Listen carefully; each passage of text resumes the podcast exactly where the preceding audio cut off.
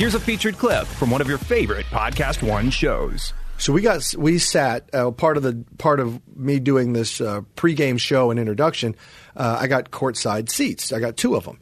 So I, me and my boy got to sit on the court side, which was I've never experienced. That was amazing. You know, it was. You've just- never experienced No, that. I no. would have. I mean, I've never, by far, never Yeah. experienced it. But like, Well, I, take would that think back. that I, I did you, go. I went to a Lakers Trailblazers game one time wi- with an agent, Mm-hmm. and we sat courtside. So I guess I did technically. Yes, I have. Does sat Kevin. Hart always sit courtside because if he sat anywhere else, he couldn't see?